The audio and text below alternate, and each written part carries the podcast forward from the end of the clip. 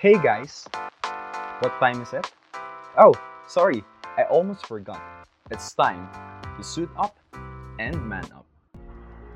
For our second episode, for our checkpoints, we are going to discuss the performance based acceptance. But first, let's define performance based acceptance. Performance based acceptance is when you are doing your best for you to become accepted in a society or community you are in. The most common example is pleasing others to become accepted within their circles. Kumbaga nga coffee mates, from the word itself, you are going to perform and perform and perform just to be accepted. But even though this is common in human institutions, it is not with God. He welcomes the outcast. He chooses failure. He accepts those who feel unacceptable. In Jesus, anyone can find acceptance with God and be welcome home in His family.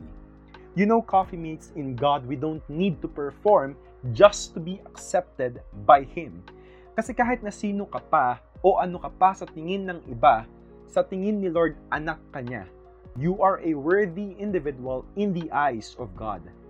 Pero, bakit nga ba madalas natin nakikita o na-encounter ang problem na ito? It is because of the pressure that the world gives to us. Alam mo yung pressure mula sa mismong pamilya mo na dahil ang tatay o nanay mo ay consistent honor since elementary at graduate sa college ng may Latin awards, kailangan ganun ka rin. And you feel na hindi ka tanggap sa pamilya kapag na-disappoint mo sila. But, let me encourage you, coffee mates. We don't need to feel the pressure that they are giving to us. Kasi kapag nilamon tayo ng pressure na yon, doon na nag-uumpisang questionin ang mga sarili natin, yung value at worth natin. Na tendency, you are going to seek love from other people na minsan o madalas ay sa maling tao pa tayo napupunta.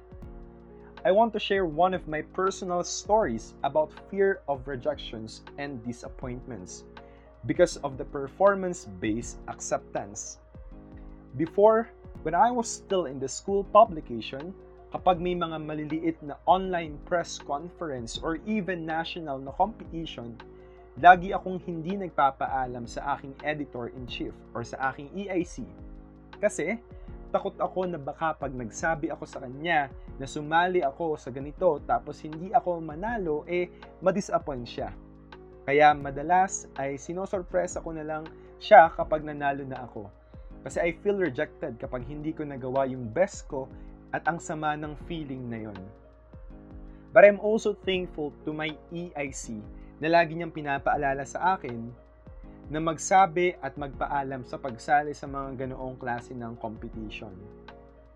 That time I realized that being true to yourself and being honest to people will manifest something good, which is they will accept you without judgment na kahit matalo o manalo ka sa isang competition, you are still accepted and valued. Now, coffee mates, I want to encourage you with the word of God found in Galatians chapter 1 verse 10 it says here, Am I now trying to win the approval of human beings or of God? Or am I trying to please people? If I were still trying to please people, I would not be a servant of Christ. Instead of finding our identity and anchoring our identity to a human being, let's find it and seek our identity in God. Ito yung sinabi ng mundo na kailangan mong mag-perform ng mag-perform. But God says, it is finished. It is already done. Kung ang sabi ng mundo, kailangan mo pang mag-perform, kay Lord, hindi na. Because He died on the cross to pay your sins, to accept you as His sons and daughters, that we become co-heirs of Christ. Ang tao, kahit anong gawin mo, ang hirap-hirap niyang i-please. Pansin niyo ba na kapag for example, magkaaway kayo ng girlfriend mo or ng boyfriend mo, ang hirap-hirap manuyo. Ang dami mong kailangan i-perform para ma-accept ka ulit niya. Pero kay Lord, you don't need to perform things for Him to accept you. hinihintay lang ni Lord na tanggapin mo siya. Kapag tao yung pinilis natin, mapapagod tayo, mananawa tayo. But when we please God with good deeds, God is rejoicing and clapping His hands saying to you, Good job, my good and faithful servant. Kasi instead na gawin mo ng gawin yung pinapagawa ng mundo, instead na mag-go with the flow ka, sometimes you need to pause and really ask God kung ano ang gusto niyang ipagawa sa atin. Most of the time, ang hirap-hirap sumunod kay Lord. Pero lahat ng pag-obey natin kay Lord ay worth it. Kasi si Lord yung na-please, si Lord yung nabigyan ng honor. Kaya kahit mahirap, my hope and prayer for you is you will be able to endure it and you will be able to obey God.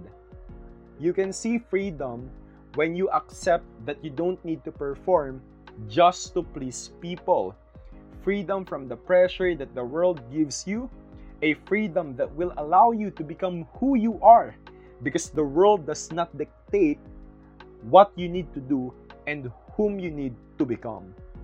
May you find hope and peace from God that your acceptance does not equate to tangible things, but rather based on who you are in Jesus Christ.